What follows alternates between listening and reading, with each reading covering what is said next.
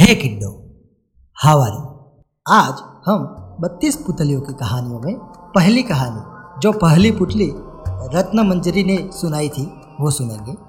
अम्बावती में एक राजा राज्य करता था। वह बड़ा दानी था।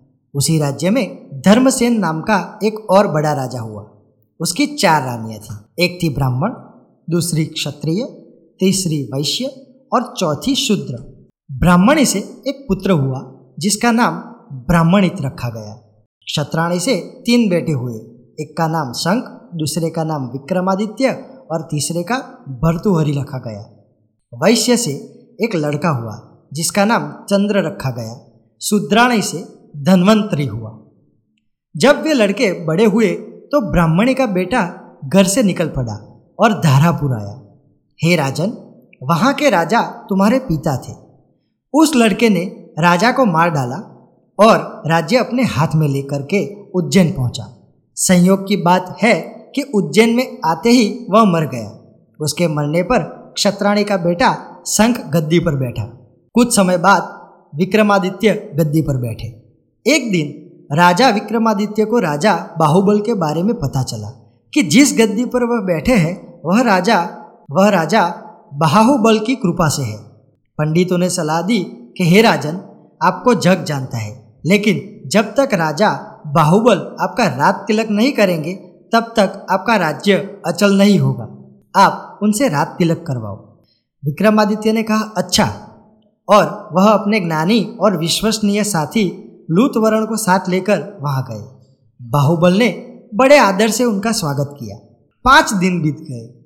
लूतवरण ने विक्रमादित्य को सलाह दी कि जब आप विदा लेंगे, तब राजा बाहुबल आपसे कुछ मांगने को कहेंगे। राजा के घर में एक सिंहासन है, जिसे साक्षात महादेव ने राजा इंद्र को दिया था और बाद में इंद्र ने बाहुबल को दिया। उस सिंहासन में यह गुण है कि जो उस पर बैठेगा, वह सात द्वीप नवखंड पृथ्वी पर राज करेगा। उसमें बहुत से जवाहरात जड़े हैं। उसमें सांचों में ढालकर बत्तीस पुतलियाँ लगाई गई है। हे राजन, तुम उसी सिंहासन को मांग लेना। अगले दिन जब विक्रमादित्य विदा लेने गए तो उसने वही सिंहासन मांग लिया। राजा बाहुबल वचन से बंधे थे। बाहुबल ने विक्रमादित्य को उस पर बिठाकर रात तिलक किया और विदा किया। राजा विक्रमादित्य ने लौटते ही सभा की ओर पंडितों को बुलाकर कहा, मैं एक अनुष्ठान करना चाहता हूँ। आप देखकर बताइए कि मैं इसके योग्य हूँ या नहीं? पंडितों ने कहा, आपका प्रताप तीनों लोकों में छाया हुआ है। आपका कोई बैरी नहीं है। जो करना हो, कीजिए।